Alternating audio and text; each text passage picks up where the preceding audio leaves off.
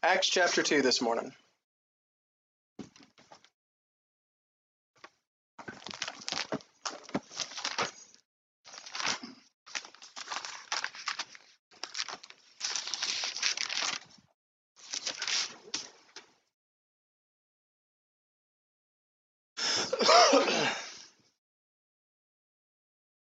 Acts chapter 2 is sometimes falsely referred to as the birthday of the church. It is not. Church began when Jesus started his earthly ministry. Your Bibles, this will be immediately after the baptism of John. The Bible says he goes out and begins to preach that the kingdom of heaven is at hand. And that is the begin, beginning of the church. Jesus was the first pastor. His disciples, the first church members. What we have in Acts chapter 2 is a transition. We had Jesus on the cross, uh, dead, buried, and then resurrected. After his resurrection, he spent how many days with the disciples? 40. 40 days. 40 days with the disciples uh, while he was teaching them after that they had received the Holy Spirit things that would be brought to their memory once the Holy Spirit was activated, once the power of the Holy Spirit was activated. Then we have in Acts chapter 1, which we spoke about a couple weeks ago, where the Lord uh, ascended up into heaven in the cloud after giving them their final um, sort of commission. There in verse 8 of Acts chapter 1, which says, You shall receive power after that the Holy Ghost has come upon you. And you shall be witnesses unto me both in Jerusalem and in all Judea and in Samaria and unto the uttermost part of the earth. So we have in Acts chapter 2 is the first time that the church is functioning without the physical embodiment of Christ on the earth. Christ is there in spirit, Christ is there in every other way, just not in a place where our eyeballs can physically see him. So this is the transition where the authority shifts to the disciples, which are now considered apostles. There are 11 disciples left because of what happened with Judas Iscariot. They become apostles. They vote to replace one of the apostles, a man named Matthias. And we have in Acts chapter 2 the day of Pentecost. Now, those of you who've been following along on our Wednesday night series may remember the day of Pentecost is a day of great significance because it's one of the seven feasts of Leviticus 24. In Leviticus 24, you see those feasts and how they depict things that will have happened. And this was one of those days. The day of Pentecost, and it depicts what we're about to read about. So it is a huge transitional phase for the New Testament age, but it is not the birthday of the church. It says in verse 1 And when the day of Pentecost was fully come, they were all with one accord in one place. so we know Acts chapter 2 is a day of incredible significance. A lot of really important things happen, but the first thing that's pointed out to us is the condition of the church members. It's the first thing we see. We see firstly that they were all in one accord. To be in one accord means to be in harmony of minds. That's what it means. For a church to be in harmony of minds, we have to all come together for the purpose of worshiping and serving Christ. That's how we're all in one accord. If we all come to church in various different places of mind, we cannot be in one accord. If we begin to get ready for church and we head over to church and our minds haven't shifted into that transition of whatever it is I'm doing for the church, I'm not doing for the church, I'm doing for the Lord. Your mind needs to transition to I'm not doing this for the pastor, I'm doing this for the Lord. And whatever we do for the Lord ought to be our best effort. It ought to be the very best we can do. It ought to be the most important thing we do all week long. That is where our minds should be. That's how we're all in one accord. We have to all be in one accord. In music, harmony is when different parts come together to make one whole sound. The same is true of the church in its worship of the Lord. We're all made to be unique. We don't all have to dress the same. We don't all have to talk the same. We don't all have to have the same personality or attitude. It'd be a pretty boring world if we were all the, the exact same. But it is like harmony in music. We all approach worship from different ways of thinking, but we come together in harmony of our Lord and Savior Jesus Christ. I wouldn't ask you to behave the way that I behave. I wouldn't ask you to speak the way that I speak, to dress the way that I dress. We're all unique in our own ways. But we come to the Lord in those different ways and it ought to harmonize. You see, a lot of problems a lot of churches have nowadays is they think the only way to have harmony is for all people to be hitting the same note. And you can hit the same note, but in different ranges, right? And a lot of churches think you need to hit the same note in the same range, and that's the only way to have harmony. Well, that's not harmony. There ought to be a variety. There ought to be lower notes, somebody hitting those bass tones and somebody hitting those those higher notes and there are different parts of music that are to be sang. There are different keys on the piano that need to be hit in order to make a chord. And in churches and in worship of the Lord, we're all different. And it ought to be able to come together under the Lord. under truth, not throwing away truth for the purpose of getting along, but harmony. That we all come to the truth in our own personality, in our own uniqueness, and we worship the Lord as He's asked us to, as He's made us. To be in one accord doesn't require you to act or talk like anybody else. It just requires us all to come to the Lord. We're all in our minds coming to the same place. We're all coming to God. And if we do that, we can be in one accord. And it's easy to not do. And that sounds terrible, but it's true. It's easy to not do. It's easy to get busy if you've got kids or if you've got a busy morning, there's a whole bunch of stuff going on. It's easy to not do this for the Lord. It's easy to do it because it's just what you do. It's, it's Sunday morning, it's what I do. I get up, get things ready. I, I, you know, I get myself dressed. I get my Bible together. I come to church. Just what I do. And even as we're getting this place ready for church, you would think setting out chairs and setting up cameras and all the work that we do to transform this place into a church would make it so much easier for us to be aware of the fact that we're serving and worshiping the Lord. But it's easy to forget about even here. Because as we're doing things, we're getting the camera set up, we're trying to get the kids dressed for church in the morning, we're trying to get ourselves ready, and there's donuts to be purchased, and there's there's all kinds of busyness to be done. I've got to print out the lessons and prepare the classroom for the teachers, and there's so much to be done, and getting the coffee ready and so forth, that it's easy to get into a routine you let your mind go in neutral and you just sort of do what you do because it's a Sunday morning. And it's important, and I try to emphasize this to people it's important to remember and to be conscious of the fact that everything we do on a Sunday morning should be about the Lord. When we do it for the church, we do it for the Lord. And we ought to keep that mindset. We're all in one accord that way. Where does conflict come in in a church? It's where somebody's not coming to the Lord with the rest of us. They've veered off the beaten path. You don't pay attention to, the road, you're going to veer off into the ditch, right? Same thing's true with your Christian walk. They were all in one accord and they were all in one place. It's necessary. It's necessary for every Christian to attend the meeting of their local church. Absolutely necessary in order to grow their faith and in their knowledge of the Lord and His Word.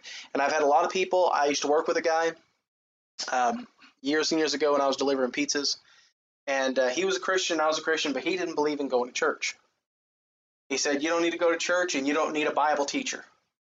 He He's telling me that the, the Bible says the Holy Spirit gives you everything you need. You don't need a Bible teacher. But my response to that always was if I don't need a Bible teacher and I don't need to go to church, then why did they institute churches while they were writing these books? The men who were writing about the Holy Spirit giving you the fruits of the Spirit, which is what he was talking about, which isn't everything, it's the fruits of the Spirit.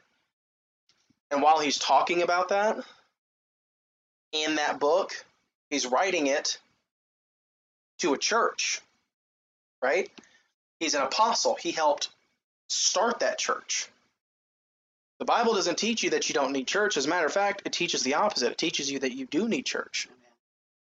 Everybody needs church. Now, you've heard me say before if you don't feel like coming to church, don't go to church. And I believe that too. You say, well, isn't that contradictory? It's not. Because Jesus teaches, and he tells one of the seven churches in the book of Revelation be either hot or cold, neither lukewarm. Don't come to church because it's just what you're supposed to do. It's what you do, right? Like the commercial.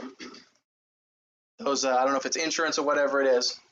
Those little funny commercials, they say, you know, it's what you do. But don't come to church with that, right? If you don't want to come to church, don't come to church. You can't grow to miss church that way. You're making yourself come every Sunday. You'll, you'll never get to a point where you want church. If you don't want church and you're making yourself come, it's a bit like uh, I used to love pizza. And I still love pizza. And there was a time in my younger years where I could literally eat pizza three times a day every day of the week.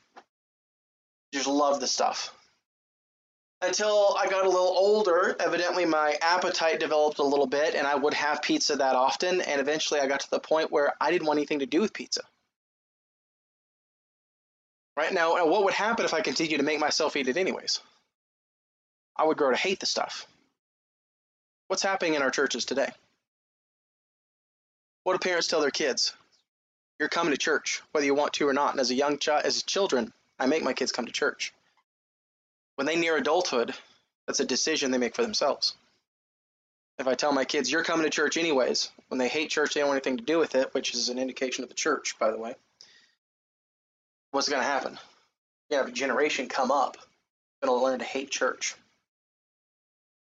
We need to get to a place where we let people grow a little cold, be hot or cold. Right? Let people miss coming to church. That's the purpose of if you don't want to come to church, don't come to church. But church is necessary and important for every Christian. They were all in one accord in one place. 1 Timothy 3:15 says, "But if I tarry long, that thou mayest know how thou oughtest to behave thyself in the house of God." Paul here writing to Timothy about how he ought to behave himself in the house of God there is a certain level of maturity. There's a certain level of, shall we say, sobriety. There's a certain level of reverence that ought to come with our church behavior. You say, well, he says the house of God. How do we know that's the church? Well, let's keep reading the verse. It says, which is the church of the living God. You'd say, well, how do we know the church is supposed to be how we know about God? Can't we do that by ourselves? Well, we'll keep reading again. It says, which is the, uh, the pillar and ground of truth. There in 1 Timothy 3.15. Everything you need to know about the church right there in Scripture. It's also important to note that you don't only go to church because you need church. Right? It's important to understand that you go to church because the church needs you each and every person that makes up the membership of this church serves a very important function in this church. If the Lord were to remove one person, there'd be a huge hole. It would not be the same. We have a couple of people out this morning. There's a hole. How long did it take me to get the stream working? It took me several seconds of silence up here, by which time many people had probably already clicked off the video and aren't watching anymore because there's a hole, because Josh is not feeling well this morning. He couldn't be here. He serves a vital function, right? When he's gone, there's a big hole. Not just in how he serves the church, but also in how their personalities make up the family unit that is this church. When somebody's missing, it's like a piece of the family's missing. Right? The church needs you as much as you need the church. 1 Corinthians 12:18 says, But now hath God set the members, every one of them, in the body, as it hath pleased him. If God has called you to a church, He's called you to that church because the church needs you. And you serve an important function there. Notice it said in verse 2 of Acts chapter 2 Suddenly there came a sound from heaven as, a much, as of a rushing mighty wind, and it filled all the house where they were sitting. There came a sound from heaven. Notice from which direction the sound was coming. It's coming from heaven. Anything that comes from heaven is something that is full of truth, it's full of light, and it's full of righteousness. If it fills you with doubt, if it fills you with darkness, or it fills you with selfish thoughts, then it's not from heaven.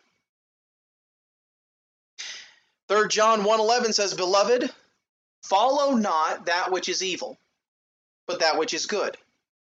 He that doeth good is of God, but he that doeth evil hath not seen God." John 8:43 says, "Why do ye not understand my speech? Even because ye cannot hear my word."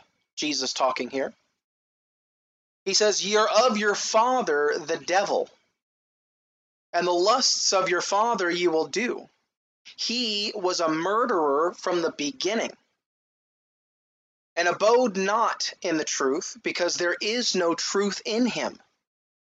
When he speaketh a lie, he speaketh of his own, for he is a liar and the father of it. And because I tell you the truth, ye believe me not. You ever known somebody who says, that's ah, a little too honest? I don't know about that.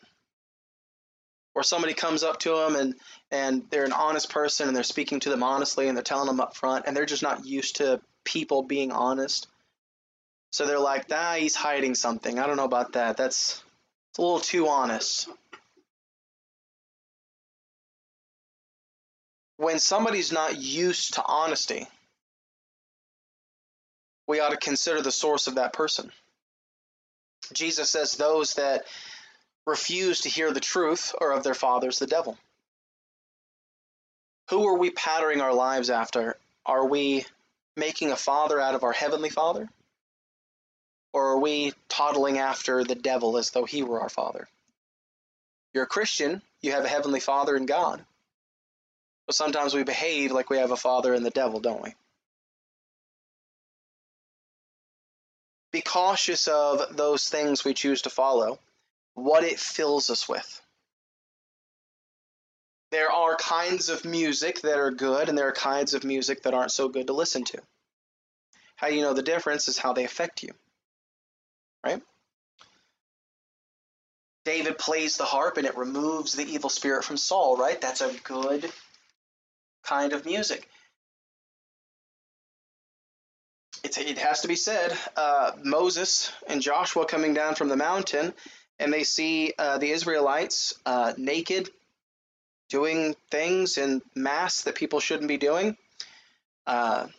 Also worshiping false gods down there naked and, and they say they hear a noise of war.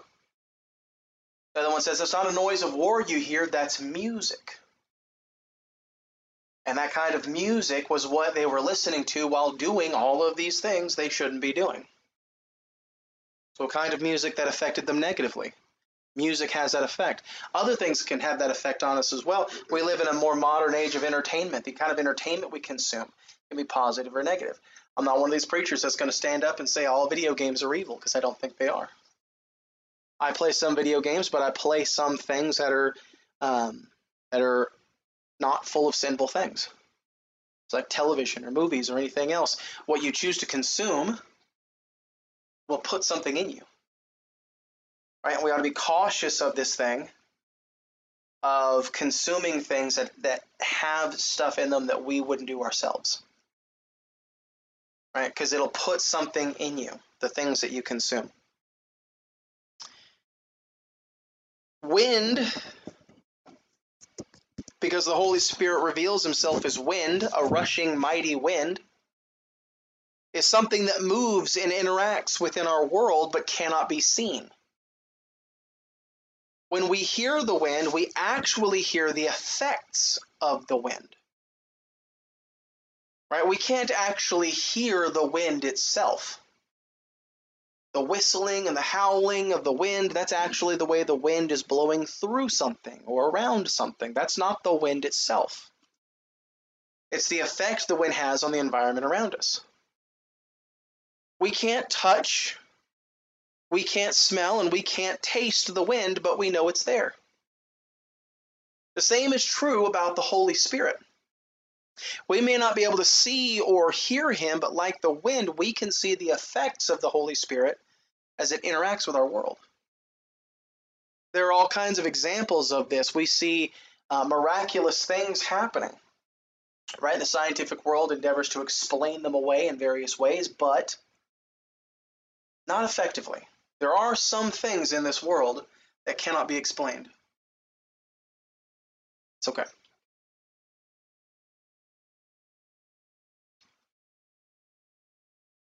They can still hear me.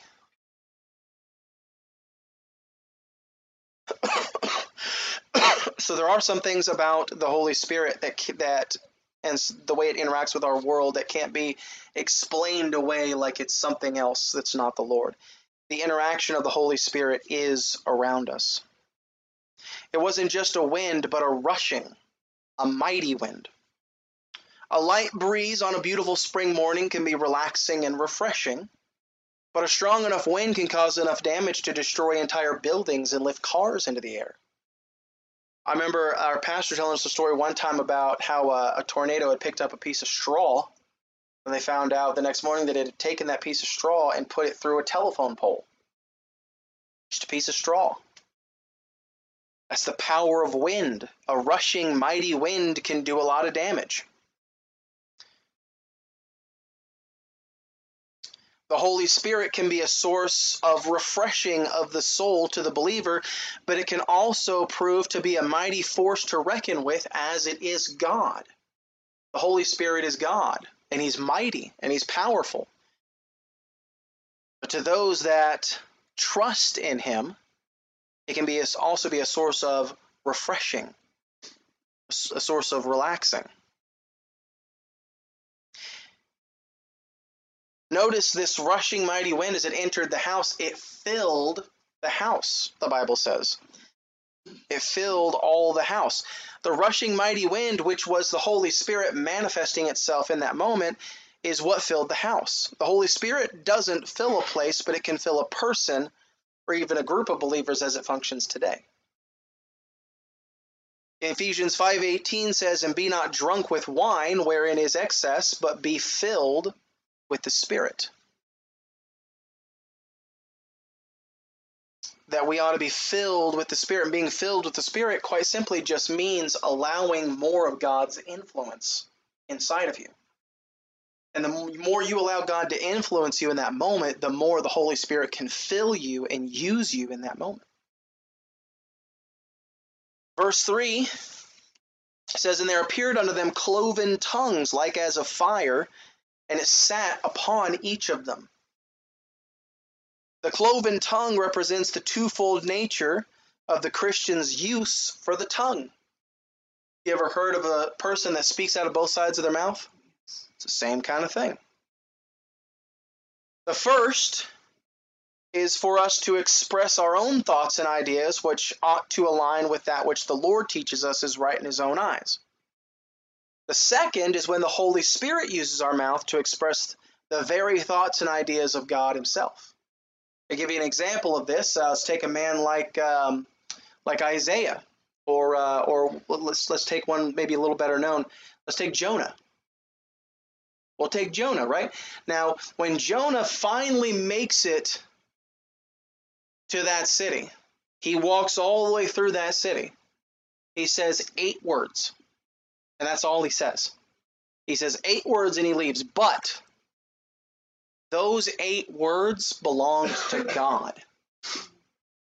You may not agree with most of what Jonah did or the decisions that he made, and rightly so, but those eight words, there is no denying, they belonged to God. Because they were used so mightily, just eight words. And they were used so mightily that an entire city of pagan worshiping, godless people repented and got right with God that they were introduced to by eight words of the prophet who left the city and went on top of the hill so he could watch God burn the place to the ground. Now, when that didn't happen and they repented and got right with God and God forgave them, Jonah got upset and he began to argue with God. Now, we see Jonah's mouth being used for two completely different purposes, right? We see Jonah's mouth being used for his own words, and then we see him using his mouth for God's words. Now, unfortunately, in Jonah's case, he did not use his own words to try and align himself with God. But when he went into that city and spoke those eight words, that absolutely was God's words. A cloven tongue. When we speak, most of the time we're speaking what we think. As Christians, that is 99% of what we do. But there is that 1% of the time where the Lord will sort of fill us when we allow Him to. And as we're witnessing to somebody or we're speaking to somebody about spiritual matters, it's absolutely God's words. That's the cloven tongue. 2 Samuel 23 says, Now these be the last words of David, David the son of Jesse, and the man who was raised up on high, the anointed of the God of Jacob. And the sweet psalmist of Israel said, The Spirit of the Lord spake by me, and his word was in my tongue. David saying that there were occasions when he spoke or he wrote a psalm that it wasn't his words that it was God overshadowing him and speaking through him.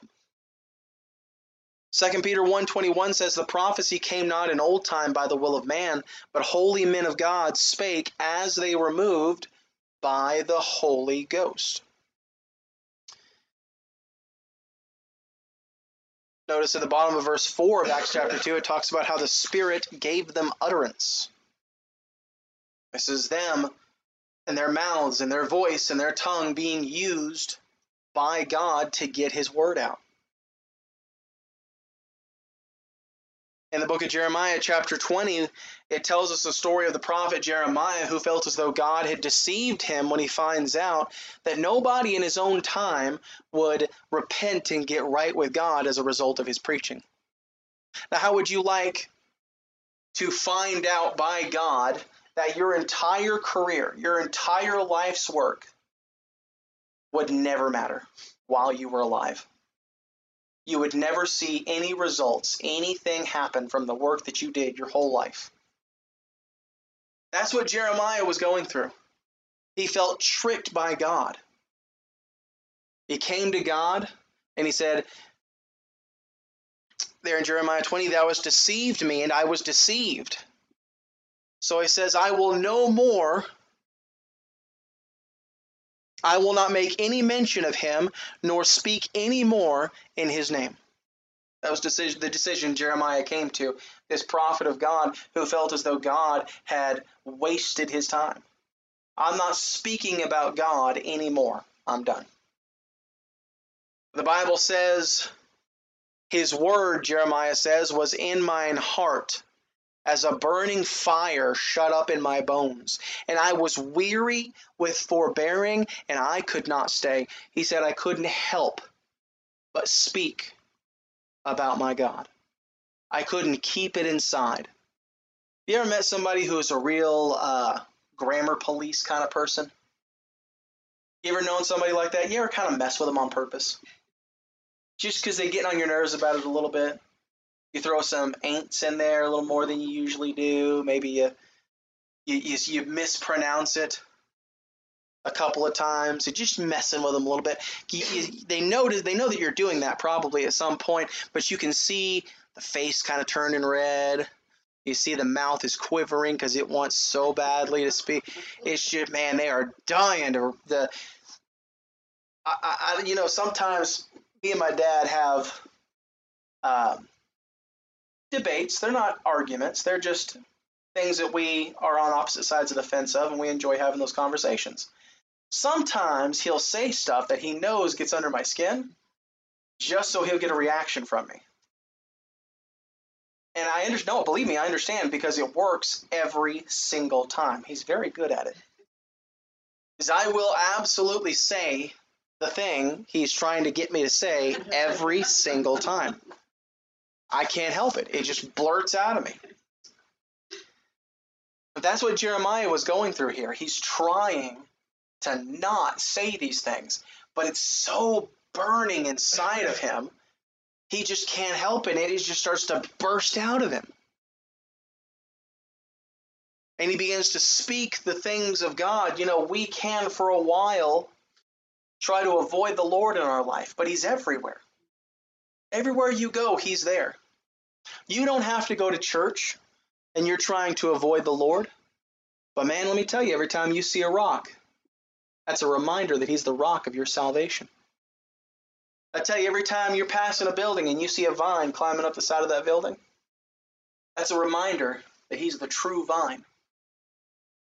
Every time maybe you, you go in that donut shop or it's a bakery or my wife sometimes will bake bread here and you smell that bread, that's a reminder that He's the bread of life.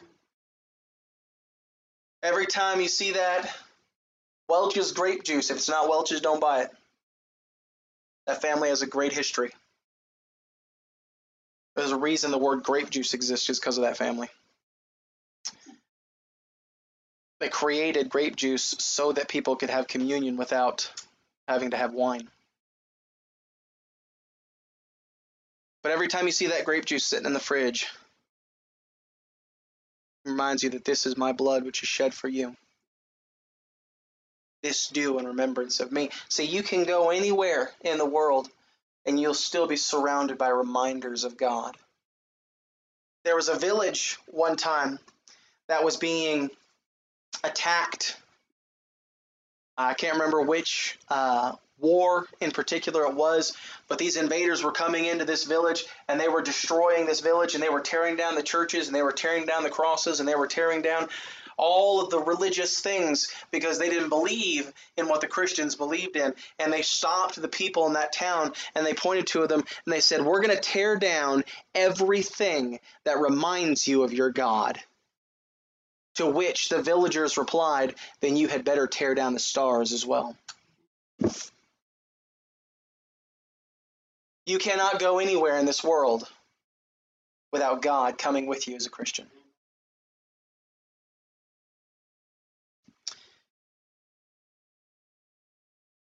It's shut up within us. We can try to avoid it for a while, but at some point, it just comes out of you. And you just can't help it. And then we see in verse 4, the Bible says they were all filled with the Holy Ghost and began to speak with other tongues as the Spirit gave them utterance. Now, in the Bible, most of the time, the word tongues means languages, like it does here. They weren't speaking gibberish while the Holy Spirit translated. They were speaking in their own language. And each man heard it in their native language. That was the miracle. 1 Corinthians 13 8 says, Charity never faileth, but whether there be prophecies, they shall fail. Not that the prophecies themselves should fail, but that the prophets should stop giving them. There will be no more prophecies at a certain point. We've got a completed Bible. We don't need prophecies anymore. Whether there be uh, tongues, it says, they shall cease. So, like the prophecies we mentioned before, at some point the speaking of tongues ceases as well. The Bible says right there, plain and clear in 1 Corinthians 13 8, that at some point we will no longer need the speaking of tongues. Why? Because we have a completed Bible. Whether there be knowledge, it shall vanish away. There are some things we don't have the answers for. The day, the time, and the hour the Lord's going to return. You see some of these people out there that are setting dates, and their people will sell all their possessions, sell their houses, their cars, and everything, and they'll go sit in a field and wait for the Lord to return on that day, time, and hour. And then when they actually wake up the next morning, they're homeless Bible says, No man knoweth the day, the time, or the hour. The Holy Spirit may not give us the power to speak in other languages or any of the other miraculous things we read about in the Bible, but it does give us the gift of clarity, the gift of understanding, and the gift of benevolence. These things we receive from the Bible. And these gifts, by the way, are far more valuable. You see, what we're interested in when we talk about these gifts is that we're interested in doing something somebody else can't do. We want to have like a superpower. We want to be like, have this really cool ability that nobody else can have. We want to be able to speak in tongues or be able to just heal people by hitting them on the forehead really hard. You know, we want one of these amazing powers we have some pretty amazing things that God has given us, but for some people it's not enough because it doesn't make them special enough. But the gifts of clarity, of understanding, and especially the gift of benevolence are the far more valuable gifts we receive from Scripture. And then we begin to see the reaction of devout men in verse 5. says there were dwelling at Jerusalem Jews, devout men out of every nation under heaven. Now, when this was noised abroad, the multitude came together and were confounded, because that every man heard them speak in his own language. And they were all amazed and marveled, saying one to another, Behold, are not all these which speak Galileans? And how hear we every man in our own tongue where we were born? And what we see for the next uh, three verses is a list of all the different nations that are present at that day and time. Let me tell you, there is some significance to this list. The people that were there because they're in Jerusalem. And it's sort of a hub. It's a central place in Israel where if people are traveling from around the world and they happen to travel to Israel, they're going to travel to Jerusalem first and foremost. So it is filled with people from every nation around them. And the kind of people that were there were very significant. The kind of people that heard Peter on that day preach, very significant because they went out with that message to all these different nations when they went back home.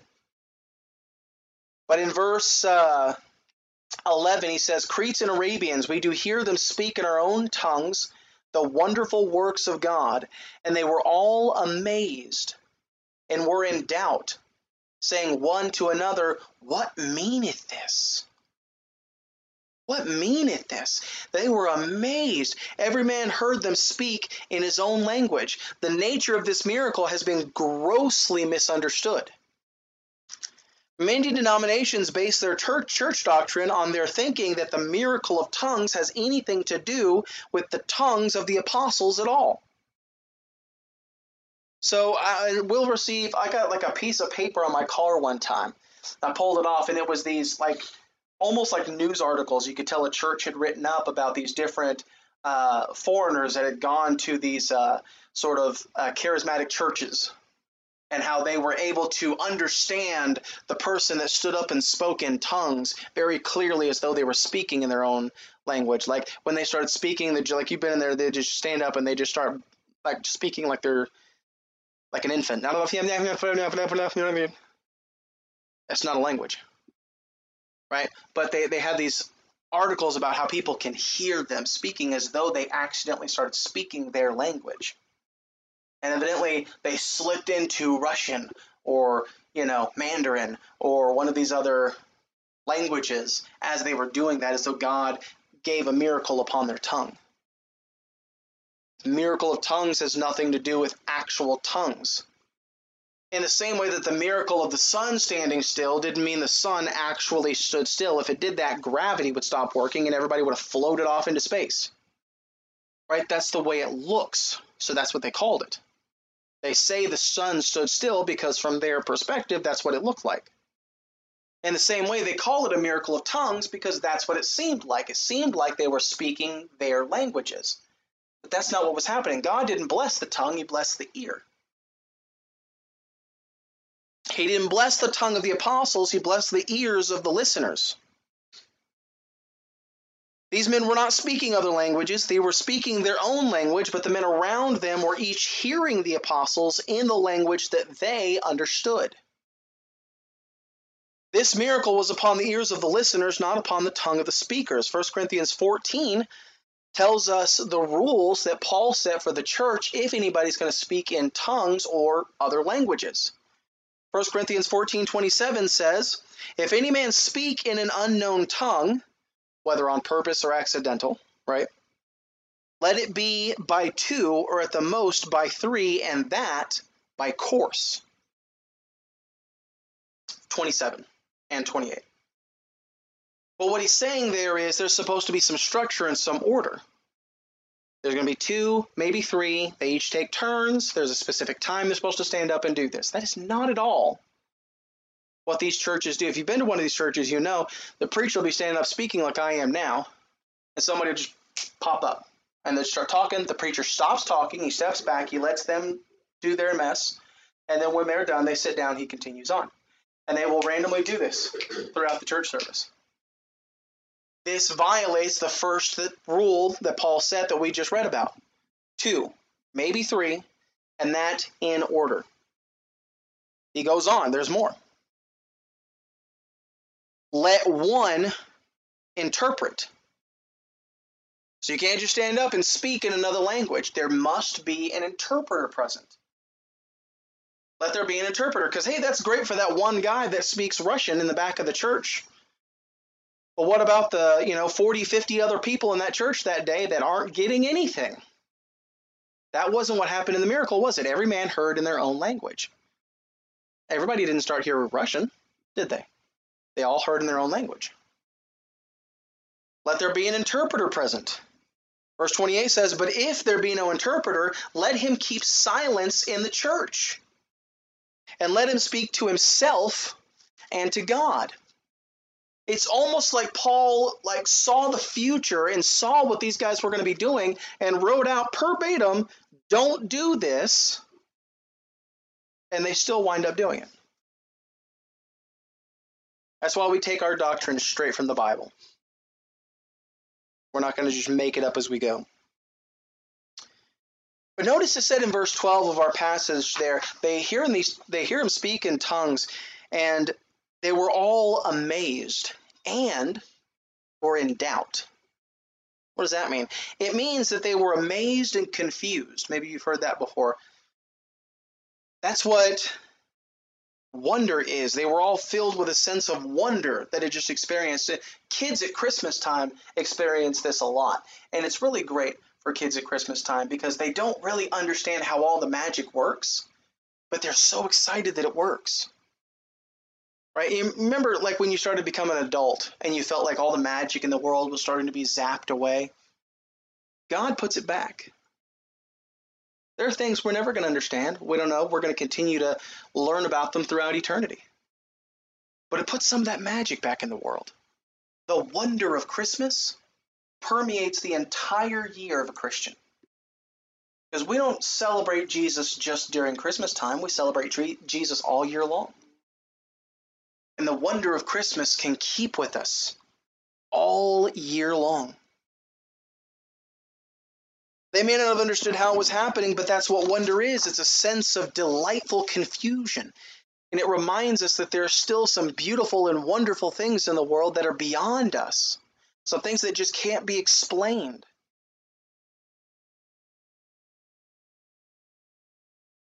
These men were happy to discover that there were still some things about God to be discovered and experienced, but not everyone felt this way. Because in verse 13 of Acts chapter 2, it says, Others mocking said, These men are full of new wine. They were, in other words, saying these they're just drunk, is what they're. They were explaining away, ah, oh, they're just drunk. Which one? The ones performing the miracle, the ones experiencing the miracle, which ones are drunk? Just these men. So, whether for a need to make sense out of their lives or for a growing hatred of the hypocritical and greedy form of worship the Pharisees had invented, these mockers felt the need to belittle the miracle of tongues, thus throwing cold water on the flickering flame of enthusiasm that others were feeling. Whatever this was, made them feel uneasy, the mockers. And so they felt the need to say that it was something in order to explain it away, to make themselves feel better, but all it did was discourage those around them. In closing this morning, I want to remind you to be careful. Be careful this holiday season. I, we used to be a part of a church that every year the pastor would come up and uh, would tell a big Christmas, the big Christmas secret to all the kids. Now we're live, so I'm not going to go into much greater detail than that, but there is a thing. Kids learn about things as they grow up, they haven't quite learned about yet. And he would make it his point to announce it to all the children in the church. That serves no point but discouragement. That serves no good to any Christian anywhere. Let's be careful whether we're talking to children, adults, our elders, that our need for control and our need for answers doesn't squash the enthusiasm of others. And I'll leave you with this verse. Proverbs 17:22 says a merry heart doeth good like a medicine. But a broken spirit drieth the bones. Be careful which one you are. That is our Sunday school lesson for this morning. Thank you guys for being here. Thank you guys watching, and we'll be back, uh, let's say, five after for the morning service. Thank you.